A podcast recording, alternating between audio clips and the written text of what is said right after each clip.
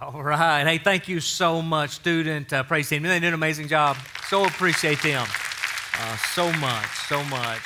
Uh, coming off Unite, and uh, they didn't get much sleep. Nothing new to them, but the poor host home, right? Uh, I'm glad they're here also. Hey, just one word before we jump into the text this morning in our study, uh, and that is that this Wednesday is the first Wednesday of the month, and each Wednesday, each first Wednesday of the month here at Northside, we gather right here in this place in our auditorium uh, to have just a time of prayer. Uh, as I often say, it's, it's not preaching, it's not singing. We literally come together to pray. Pray for our church and needs within the church, pray for our community, uh, and ultimately pray that we as believers and as a church body would be empowered by the Holy Spirit, just as the early church prayed, so that we would be greater witnesses for Him and our community and for this, for His kingdom. And so I would encourage you hey, whether you come alone, uh, or whether you bring your whole family, as many of you do, but just come to this place. We, we open at that time at 6 p.m. and we just pray. You may pray for, uh, for five minutes. Uh, we've had people pray for hours, right? But, but whatever uh, is comfortable for you, just come together, uh, pray together with your church family. Again, that is this Wednesday at 6 p.m. And yes, you can come, pray, and then still go to, to your regular midweek class if you're plugged into one already.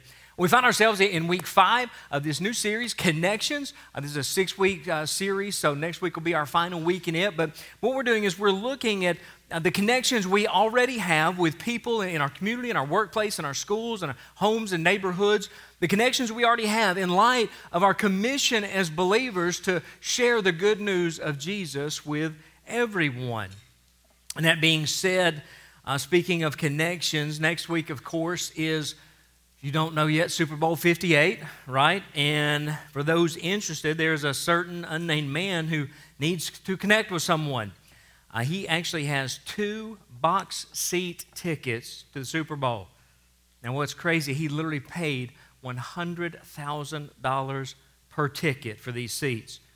Now, to lock in that low, low price, by the way, uh, that is apparently a discounted price, he had to purchase them a year ago, one year ago not realizing at the time that his fiancee had also booked a venue for their wedding on that exact same date.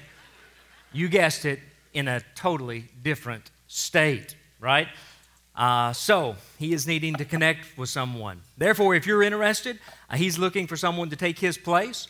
It is at Box Springs Baptist Church in East Tennessee at 3 p.m. Her name is Crystal, and she'll be the one in the white dress. So uh, you just show up, and, and I'm sure uh, everything. Well, you don't, you're not going to pay $100,000 for a ticket. I know that, right? Well, now, seriously, uh, I hope that you have taken an opportunity this week and throughout this series, I've heard from so many of you to intentionally uh, engage with people you already have connections with, to talk to them and just simply ask those questions. Hey, what do, you, what do you believe about the Bible? What do you believe about God? What do you believe about eternity? And, and listen and, and allow them to respond to you. And eventually they'll give you the opportunity then to return that same favor by asking what you believe and you to just simply share not only what you believe, but what is true for you in your relationship with Christ. I hope you've taken that opportunity. If not, I want to encourage you to do so. In fact, uh, I, I, mentioned uh, somehow in the second service, I don't know if I did this one, but of our Connect group teachers that are here, I encourage you, man, begin your class that way. Hey, what connections did we have? And you, as Connect group uh, teachers and leaders, lead the charge with that by sharing some of your connections and conversations. And then uh, as, as a group, then praying for those to develop as well. Uh, nearly every week through this series, at some point, we've been we've reverted back then to what is known as the Great Commission, that, that those final marching orders uh, that Jesus gave, not only to the disciples before he ascended to heaven, but but also to us today. It's found in Matthew chapter 28 and verse 19 specifically, where Jesus said, "Go therefore and make disciples of all nations." And I've shared that when Jesus said that, as you look at, at, the Greek text here, the, the active imperative verb, uh, imperative meaning the command that is given there, the command that is given is not the word go, but it's actually the word make. And then we are to make disciples, be intentional about that. We're to make disciples as you go. And we're to make disciples with all those connections, all those relationships you have as you go through life in the workplace, in school, in the home, in the communities, as you go, of all people. That word there of all nations, it's the word ethnos, where we get the word ethnicity, meaning of everyone, regardless of, of what their background is, their nationality, their ethnicity, the color of their skin, the, the age of their body, the, uh, whatever their background is, wherever they are, whatever walk of life, make disciples of everyone. And what Jesus was ultimately saying is listen, guys, to, to the disciples he was leaving behind in that moment, and, and for us more, nearly 2,000 years later today, is that evangelism should, should be the epicenter of everything we do. That should be at, at, our core for every conversation, for, for everything we do. That as a church, as believers, we need to have a, a sense of urgency about sharing the good news of Jesus with everyone.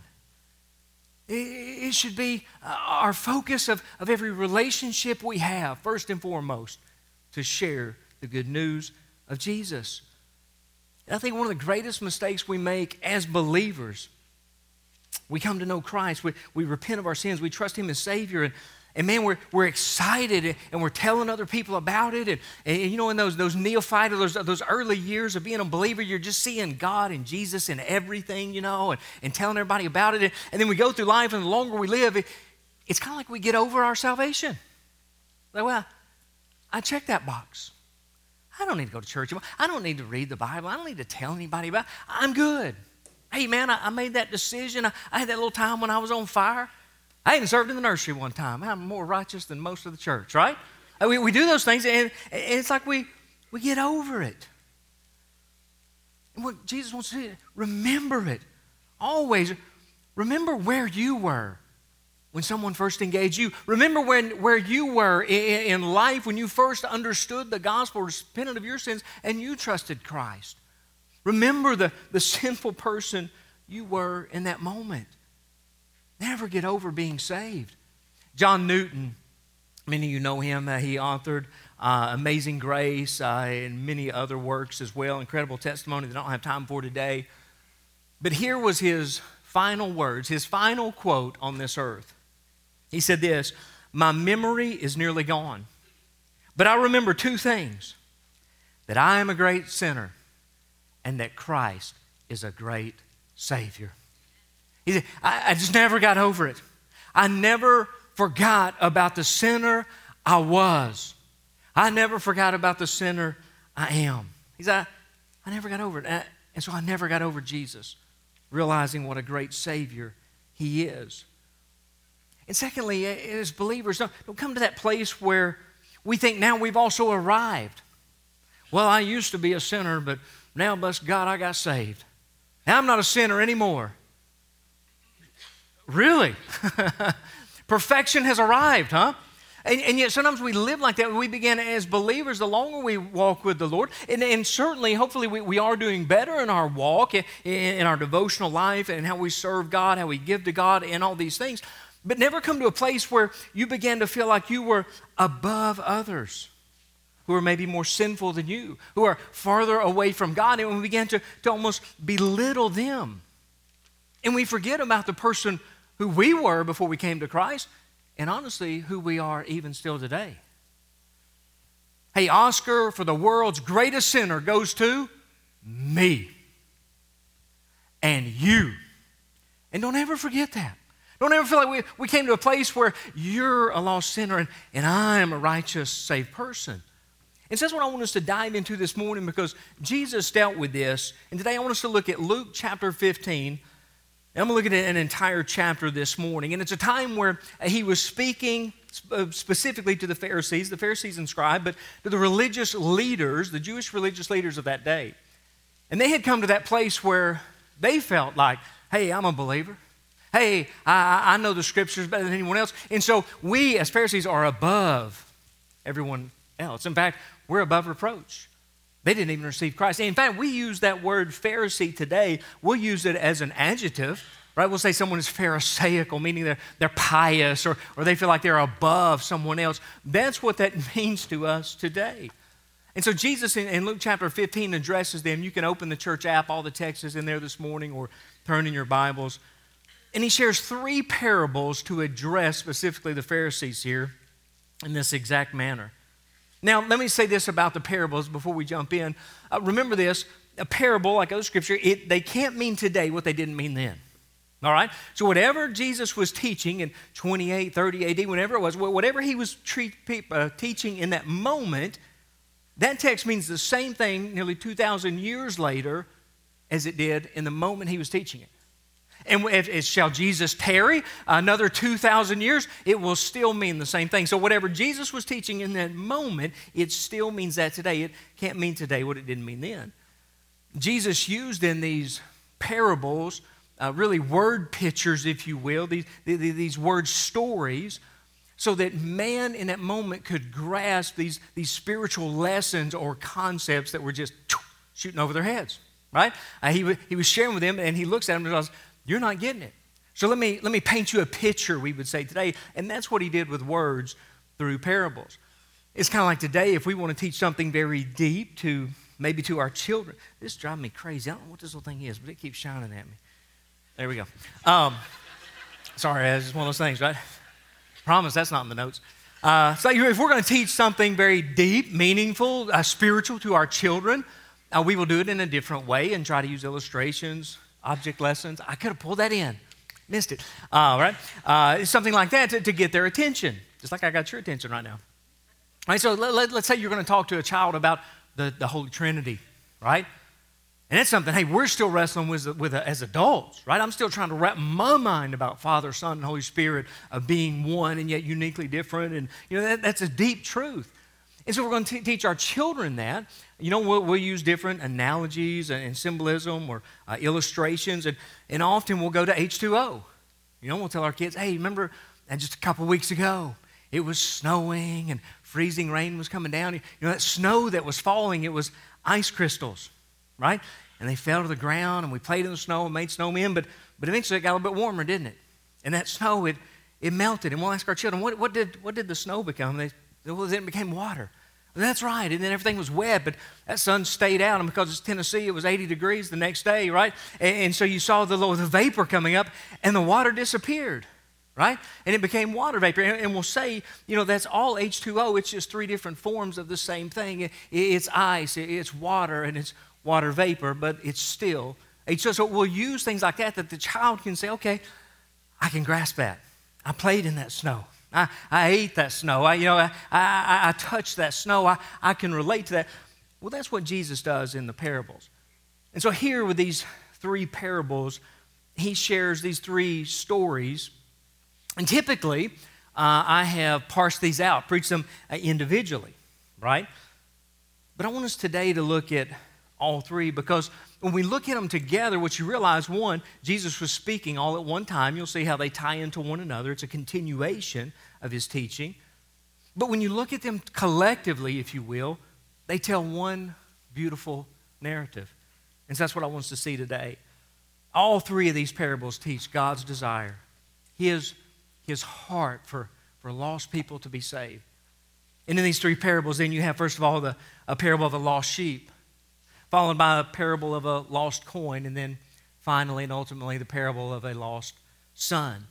In these parables, then, it transitions from uh, the sheep being one of 100 that's lost to the coin that's one of 10 that is lost to ultimately the, the son who is one of two that is lost each one then carries a greater value, not only in worth, but also in, in quantity as well, in percentage. And so that you see throughout all three of these this, this, this, this common idea, this theme, if you will, to pursue the lost and to celebrate their salvation. Right? That's what you're going to see. And in every one of these, mark it down, and you can follow along as I read in just a moment. There's the lost, who are sought, who are found, and who are celebrated. That's the, the four things you're going to see something is lost, something is sought after, something is found, and then that thing is celebrated once it is found. So, with that said, let's jump in. Luke chapter 15, beginning in verse 1, we begin in the parable of the lost sheep. All the tax collectors and sinners were approaching to listen to him. Now, remember when it says him, I'm talking about Jesus, right? They were approaching to listen to Jesus. And the Pharisees and scribes were complaining. This man welcomes sinners and eats with them. Now, let me, let me go ahead and pause there. Let me kind of draw us in. As I had said, here, here the Pharisees, the religious leaders, if you will, they're all gathered, and, and what they say is, look at all these people listening to Jesus.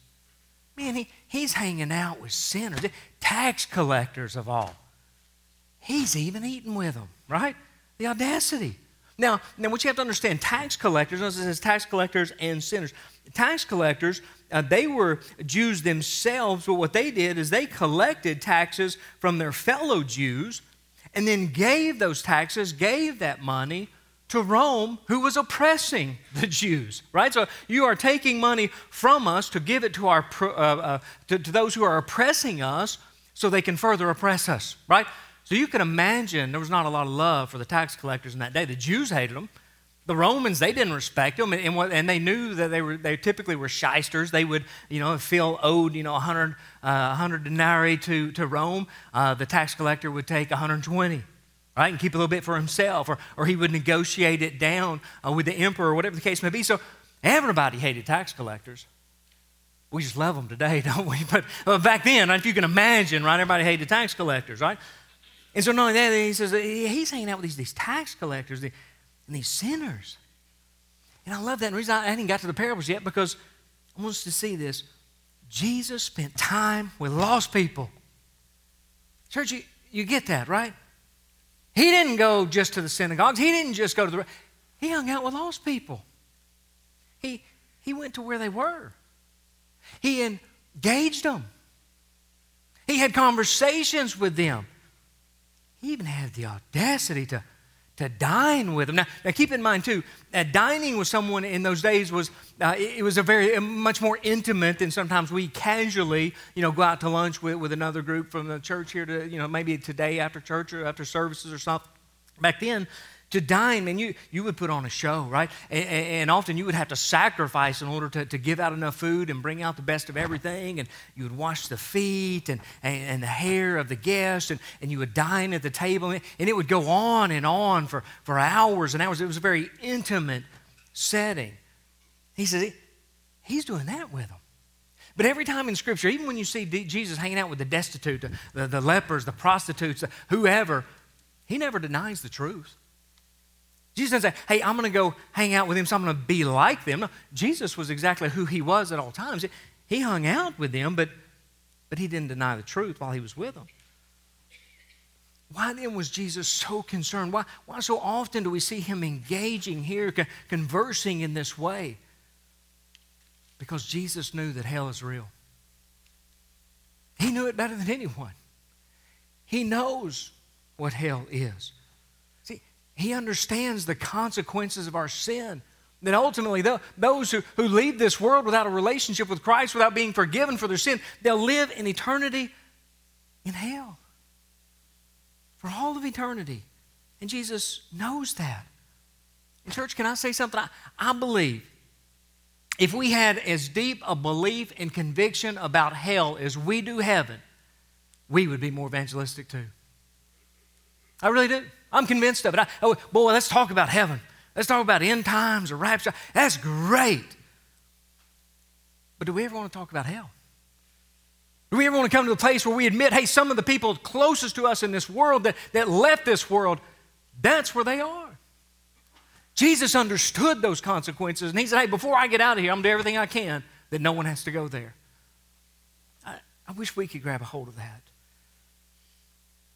The irony here, Jesus found himself being accepted by the outcasts while being rejected by the religious leaders.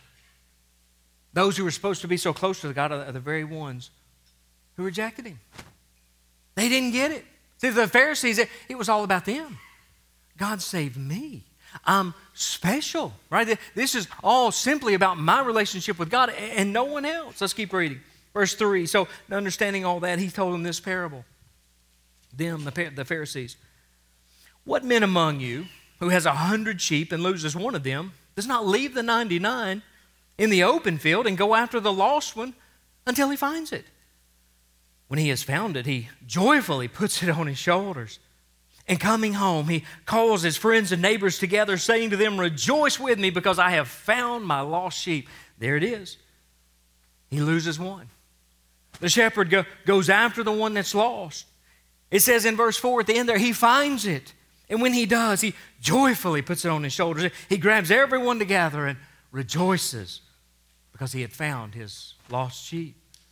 Now, what you need to understand is Jesus is saying this to the Pharisees. They would have taken great offense to this.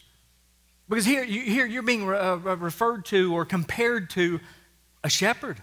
That's what he said. He said, hey, uh, he, he told them this parable. What man among you? Here's what he's saying. Hey, Pharisees, pretend you're a shepherd. you would hear a gasp in the crowd. A shepherd? Why, why never. I would never be a shepherd. They looked down on them because the shepherds were, were, lowly, they were dirty, they were smelly, they lived with sheep, right? And they were considered thieves. Now, often the, the shepherds, truly, they, they would be out in the fields and they would shear a little bit of wool, take a little bit off. The, the owner of the sheep will never know, and, and they would take it into the marketplace to sell it to keep the money for themselves. They would milk the sheep for themselves and a sheep for themselves, and they would take that and, and sell it in the marketplace. And so uh, they, they were viewed as thieves by, by most people. And these Pharisees thought they were so clean, they were so righteous, ultimately so pious, right? That they would never, like they saw with Jesus, hang out with a sinner. Certainly would never be a shepherd. Just being with a shepherd would, would defile them. Right? So you, you can imagine they were aghast that Jesus would say something like this, but, but he does it to get their attention. Now, what's interesting, something to note about the shepherds, Shepherds didn't have a lot of responsibilities. And ultimately, they really just had one. What is it? Protect the sheep. Right? I mean, at the end of the day, you got one job don't lose the sheep. In fact, uh, it is said that for the shepherds, when, when they would go out, if they there were, there were times when there were predators in the, in the regions they would be uh, attending the sheep, and if a predator came, the owner expected that shepherd. If they came back with a story, hey, a predator came and took out one of the sheep, they would have to bring back a piece of that devoured uh, sheep, whatever they could find, and a dead predator. Because they thought they were all thieves. Hey, you'll just steal it from me. So I want to see where it got attacked. I want to see how it got attacked, and I want to see a dead predator too. Now, they, they had one job protect the sheep. Now, we look at that today through a different lens. Now, here we are in 2024. What's a sheep? Yeah, buy you. Hey, you still got 99? Be thankful for what you have, right? Man, that's kind of the way we look at that. We don't, we don't see that there, man. That, that was a, a, person's entire business. That was their whole portfolio. That was all their money, their income. That was their estate. That, that was everything. But we look at, so well, what's a sheep? That's like something dead in the road out here. We, well, so you lost one. You still got 99. But see, it was far different to them. They, they had a far different value of the sheep than we do today. And for us, it'd be like, hey, you ever lost a kid? Yeah. When, when Christy and I were young, I still am. She, you know, uh, when we were young and had little kids, right? We had, we had three kids, right? All kind of close, same age. And uh, you'd go places, and you were a great parent and all, but every once in a while, Christy messed up and they would walk off. Or no, uh, but we'd be together somewhere. Too. No, that'd be me, right? It'd be me. Uh, but you look around, and all of a sudden, you're like, you know, you get into that habit: one, two, three, one, two, three, one, two, and your heart stops, right? You know, where is he at? Right? It would never be the girl. It always one of the boys would, would wander off, right? And, and you look and your, your heart stops.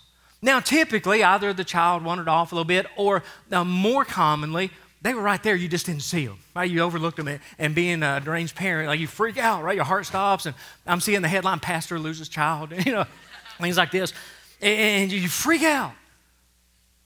Let me tell you what you never do. You never look around. Whoa, one's missing. Well, I still got two. right?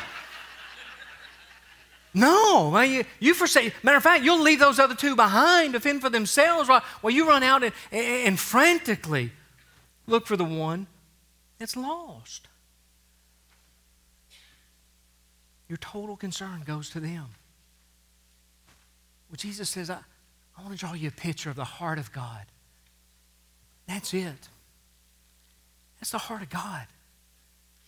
He's thankful for the ones he has, but his sole focus is on the one who's wandered off, the one who's lost. What's that?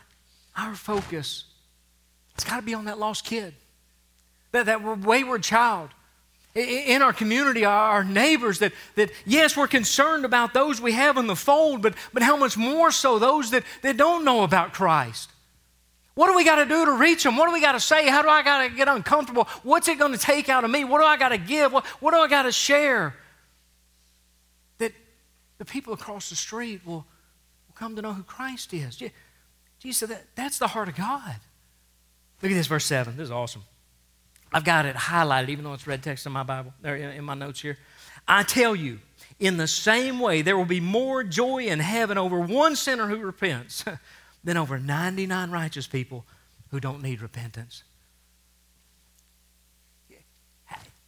You can't just read that, right? Like, picture in your mind that, that every time a sinner repents and trusts Christ as Savior, every time there's a party in heaven.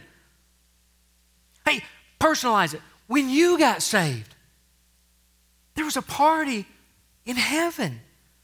Heaven rejoices, heaven celebrates every time someone who is lost is found. That's why Jesus said in Matthew 25, 23, at the time he was telling another parable, but, but he was relating it to the kingdom of God and those who would find themselves to be saved, find themselves in eternity in heaven. He said this, we long for these words, well done, good and faithful servant. Then he says this, share in your master's joy. What is the joy? The, the joy of heaven is the, the salvation of the lost. That's the joy. And he says, you, you get to share in that now. One day we're going to be in heaven, and, and that's one of the things we're going to do. We're going to throw parties every time somebody gets saved. Isn't it a shame we don't do it on earth? Isn't it a shame? Writer of Hebrews, chapter 12, said this in the first two verses. Let us, talking about believers, the church, run with endurance the race that lies before us, keeping our eyes on Jesus, the pioneer and the perfecter of our faith, for the joy that lay before him he endured the cross, even despising its shame. He, said this Jesus knew what was coming in the cross, and he looked at it with joy. Was he sadistic? Like he, he was looking forward to the nails, the, the, the crown of thorns? No, he was looking forward with great joy to what the cross would accomplish. What would it accomplish, church? The salvation of the lost. He said, I looked at that. Not even the cross could extinguish Jesus' joy for salvation for sinners. Was I, hey, every time, every Sunday when you see this tank up here, and it'll be up here in a couple more weeks again, every time you see that baptistry up here, every time you get to participate in a, man, we, we ought to be rivaling heaven with our celebration. Amen? When that person comes out of that water, we ought to be throwing babies in the air. we ought to have to re, redo the chairs every Monday after following a baptism Sunday. Amen? That's pitiful. We, we ought to celebrate like, like heaven celebrates. We should rival them. Let's keep reading. Verse 8. He goes on then, the parable of the lost coin. Or what woman who has found who has ten silver coins, if she loses one coin, does not light a lamp, sweep the house, and search carefully until she finds it. When she finds it, she calls her friends and neighbors together, saying, Rejoice with me because I have found the silver coin I lost. I tell you, in the same way, there is joy in the presence of God's angels over one sinner who repents. Now, understand this. First, Jesus says to these high and mighty Pharisees, Hey, let's just imagine you're a shepherd. a shepherd, right? They took great offense to that. Now he's going nuclear on them. Now pretend you're a woman. to a Pharisee? I mean, shepherd's one thing. Pretend I'm a woman. They would have taken even greater. you talking about being taken back. Man, they would have been offended by this one. You have to understand, Jewish men would pray in the mornings, the Siddur. Part of that prayer was this God, I thank you that I'm not a woman, a slave, or a Gentile. They would pray that, Jewish men, every morning. God, thank you, I ain't a woman. And Jesus comes in and says, hey, pretend you're a woman, right? I love it. All right, you, you got to see the, the, the, humor in that, right? Uh, ladies, that, uh, uh, hey, listen, uh, that, that was then, and they were wrong, right? Remember the Pharisees were the bad guys here, all right? You're the bad guys, Pharisees, right? And say the Baptists said that, the Pharisees, they, they said that, right? The wrong ones. You pretend, pretend you're a woman. Now, now we also see this transition from, from one of a hundred sheep that were lost to one of ten coins. And this is far more valuable. This is one of ten, right? And these coins would have carried a significant amount. They would either be representing one tenth, these 10 coins of, of an entire savings. Like uh, maybe it was an older lady, we don't know her age. And, and this was her whole retirement. This is everything she had. And a tenth of it was gone. Hey, listen, I, know a lot of us lost a tenth uh, of our retirement like that in the stock market, right? But pretend you had it in your house and a tenth of your retirement was just, it's there somewhere, but you don't, would you not tear your house up looking for it? Huh? I was ready to tear Congress up looking for my retirement, you know, in the past couple years. I don't know what y'all did with it, right? It was there, it's gone. This woman tore her house up. They had dirt floors, and, and she's in there sweet. You can imagine a coin, likely a brown colored coin in a dirt floor. She's tearing the place up looking for it. it. Was her retirement. Maybe it was her dowry. You know, maybe it was that, that gift either from her husband and, and now he's passed, and, and, and, that was what they, they paid for her to have a wife. See the value that the women also had, ladies? They would bring a dowry to the table or, or a dowry from her father. Regardless, it, it was of great value. And so she, she searched, she lost it, she searched her house for it, she swept the place up, and then she found it and she rejoiced. She brought in the neighbors, said, We got to throw a party. We got to celebrate because I found what was lost. I found it. Friends, what Jesus is saying is souls are valuable to Him. Like we go after money and, and stuff in this world, just reckless abandon with everything we got. Jesus says, That's the heart of God to go after lost sinners. He continues, Terry. I'm, ooh, I'm sure. Um, let's, let's read real quick. Parable of the lost son. Y'all, uh, many are familiar with this. You've been in church uh, at all for any length of time. He also said this, continuing on, man had two sons. A younger of them said to his father, Father, give me a share of the estate that I, I have coming to me. Now, he didn't have it coming to him until the father died. So he distributed, the, the father distributed assets to him. Now, not many days later, the younger son, gathered together all he had, the one who'd asked for it, and traveled to a distant country where he squandered his estate in foolish living. After he had spent everything, a severe famine struck that country and he had nothing left. Then he went to work for one of the citizens that, of that country who sent him into his fields to feed pigs. He longed to eat his fill from the, the pods the, the pigs were eating, but no one would give him anything. No one Paul's ever said, You have a Jewish boy who's not allowed to eat pigs, touch pigs, and be near pigs. And now he's feeding them. And he looks at them, and, and they're given these pods. Now, you have to understand, in those days, pigs didn't get grain and, uh, and left. There was no such thing as leftover food, by the way. You know, that, that's a more modern, a Western culture thing. If you had food to eat, you ate the food. There was never leftovers, right? And so pigs were given the pods, the things that, that man couldn't eat. For us today, you can imagine uh, if you took a, an ear of corn, you'd eat all the corn off of it. And all that's left is the husk that, that man can't digest, the, the cob that we can't. That's what he, the things they were giving the pigs are, are things that man can't even digest. And he says, Man, they're, they're getting food and I got nothing. He couldn't even eat the pods. Verse 17, when he came to his senses, he said, How many of my father's hired workers? They got more than enough food. And here I am dying of hunger. I'll get up, go to my father, and say to him, Father, I, I've sinned against heaven and in your sight. I'm no longer worthy to be called your son. Make me like one of your hired workers. So he got up. He went to his father, but while the son was still a long ways off, his father saw him and was filled with compassion. He ran, threw his arms around his neck, and kissed him. The son said to him, Father, I, have sinned against heaven and, and in your sight, and I'm no longer worthy to be called your son. But the father told his servants, Quick, bring out the best robe and put it on him. Put a ring on his finger and sandals on his feet. Then bring a fattened calf and slaughter it. And let's celebrate with a feast because this son of mine was dead and is alive again. He was lost and is found. So they began to celebrate. Now, his older son, was in the field. As he came near the house, he heard the music and dancing. And so he summoned one of the servants, questioning what all this meant. Your brother is here, he told him, and your father has slaughtered the fattened calf because he has him back safe and sound. Then he became angry and didn't want to go in, so his father came out and pleaded with him. But he replied to his father, Look, I, have been slaving many years for you, and I, I've never disobeyed your orders. Right, right? I've never, I've never disobeyed your orders. Yet you never gave me a goat so that I could celebrate with my friends. Hey, I, have been here this whole time. Well, where's my praise, right? But when he, this son of yours came, who has devoured your assets with prostitutes and, and, and you slaughtered the fattened calf for him? Son, he said to him, You're always with me, and everything I have is yours. But we had to celebrate and rejoice because this brother of yours, remember, he said, not only the, the brother referred to him as his dad's son, he said, No, he's your brother. This brother of yours was dead and is alive again. Son, he was lost, but now he's found. Real quick, here's what the, the younger son said. He said, Ultimately, Dad, I wish you were dead. That's what he said. He had to wait for his dad to die to get his part of the estate, right? His one third. He said, Listen, there was a third because the, the older brother would get the two, two thirds of it.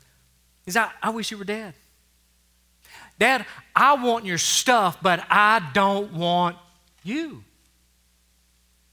And I have to believe as Jesus was sharing this parable, certainly in his mind, he was thinking about the relationship that so many of us have with God. God, I, God, I want you to do what I say. But God, I don't want to do what you say. God, I want you to give me what I ask for. But I don't want to give you anything. Hey, God, I want you to give me this relationship right now. But hey, that whole celibacy thing in the Bible, God, I can't, I, I, I don't know about all that. God, I want you to bless me financially.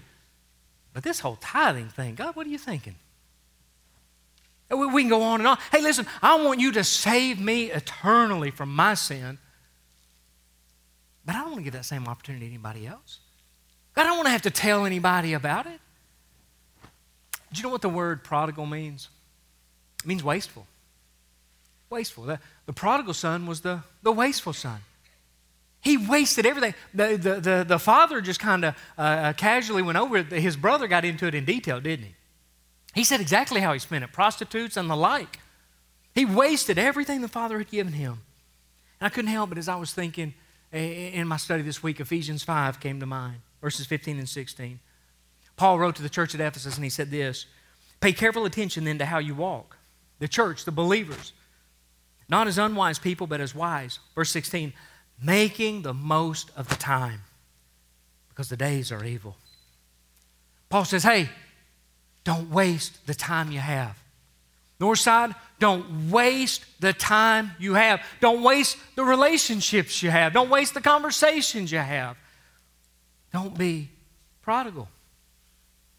Don't find yourself in heaven one day and thankful that you're saved, but while you're up there regretting the conversations you never had while you were here with those who were so close to you.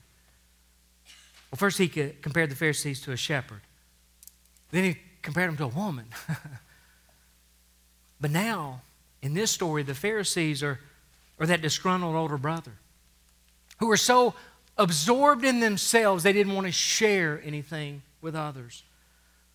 You said, but Pastor, wait a minute. You said all three of these parables shared something in common. There was a lost, a sought, a found, and a celebrated. I see the lost. I see the found and the celebrated here. I don't see the sought. The brother and dad, they let him go. They didn't run after him. I want to take you back. Look at verse 20. The brother went and, and went to his father to find him. While the son, it says, was still a long ways off, his father saw him. Here's the picture Jesus painting. That, that dad was home, but he was watching. He was looking out there. He knew the direction the son left. Day and night, he was watching. He was waiting. And one day, there was something out there. There's, there, there's something. He's bringing the circle. You see what, what, what is that? He goes outside, gets to, to the edge of his property. He can see it a little clearer. Now he says, hey, that's my boy. And the text says he does what no Jewish man would do. He took off running. That would be embarrassing to them. Men wore uh, those gowns and robes, and they would never show their legs in public to run. They would have to do that. And the father goes out just reckless abandon to meet his son. The text doesn't say the, the boy knocked on the door and the dad answered it and let him in. it says the dad ran after him. He was watching and waiting and hoping, and one day it came. And he ran after him. That's our God. Friends, God will embarrass himself. He will run after you, meet you where you are, so that you would come home and be saved. Northside, will we? Will we go after the lost? Will we, in reckless abandon, say we'll do whatever it takes just to reach one? Because that's what Jesus says we ought to do. Uh, real quick, I'm sorry. I, I'm a little bit late. I apologize to the nursery. Okay, now, I read another story. There was a man, he, he was driving to work early one morning, as he has always done, but uh, this time, the night before, there was a horrific storm. I mean, it was just torrential downpour and uh, everything. So he left out early that morning, and uh, because of everything, it was real foggy that morning. You couldn't see real good. And he was taking the, the typical journey that he always did, but uh, he was on that road. And as he was driving to his workplace, he, he noticed that a couple cars up in front of him, the, the taillights just boom, disappeared. And the next car that was behind that one, the taillights just boom, disappeared. Well, the man, understanding the road, he, he, slowed down, pulled over to the side, and as he got out and inspected, what he saw was the bridge that was supposed to be over this huge ravine had been completely washed out in the flood. And both of those cars that were in front of him plunged into that water to their death. The man just trying to wrap his mind about what, what he's seen. Sees some more headlights coming. The man jumps out and begins to wave his arms. The, the people in the car, assuming that he's some kind of lunatic or hitchhiker, go around him, plunge off into their death, to drown. This happens a couple times, and then the man looks and he sees bigger lights, and, and he realizes that it's a, it's a yellow bus, it's, it's a school bus full of kids, and it's coming at him. But this time the man says, I don't care what it takes. He, he gets out in the middle of the road. He, he's waving his arms, he's jumping, he's yelling, and he decides in that moment, listen, I there's no way I'm if that bus goes in this ravine, it's going to take me with it. He saved that bus. Jesus is the heart of the Father's. He's willing to go out there. To look like a fool, to do whatever, but he is not going to let one more go off the cliff. And that's what he wants out of the church. We would have that same heart to not let one more pass out of this life into eternity in hell. Let's pray. Father, we love you and we, we thank you for your love for us. The picture that Jesus paints that is only just a, a taste of your love. Father, I pray if there's anyone here today, maybe they feel like they're that, they're that one that's lost, they're that one that's out of touch. Maybe they've been judged by the church or by Christians, but today they just want to come to that place to ask you to save them, to love them. And if for everybody here, God, we would be a church that is willing to forsake all to save the lost. Help us to do so. It's in Jesus' name we pray. Amen.